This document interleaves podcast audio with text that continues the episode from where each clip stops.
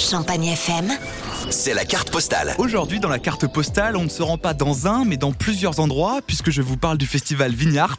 Jean-Baptiste Dutertre est le directeur de ce festival d'art contemporain dans le vignoble champenois. Vignart, c'est simple, c'est 14 œuvres, 14 sites, 14 artistes. Donc euh, 14 œuvres qui sont réparties un petit peu partout euh, autour d'Épernay et d'Ailly. 14 sites, ce sont des sites particulièrement euh, jolis, on va dire, des sites avec de, de- de très jolies vues.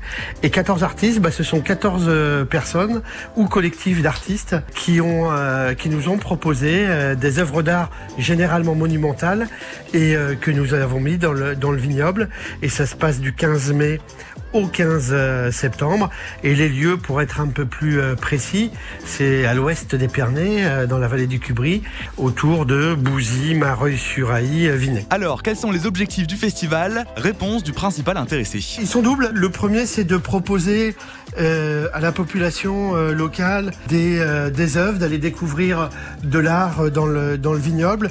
Et puis, euh, c'est aussi d'attirer des touristes. Euh, les touristes qui viennent à Épernay jusqu'à aujourd'hui ont certes des, vi- des visites de caves à effectuer, mais euh, il manque à côté euh, beaucoup de, d'attractions à leur proposer. Vignart en fait, en fait partie.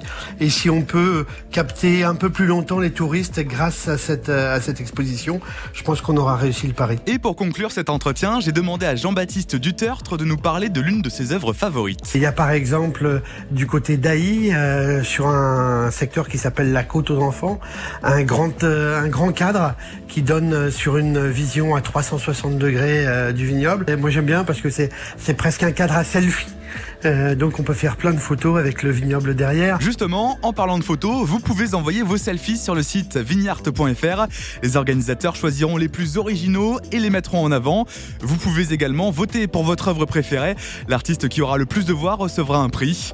D'ici là, vous retrouvez cette carte postale en podcast sur champagnefm.com.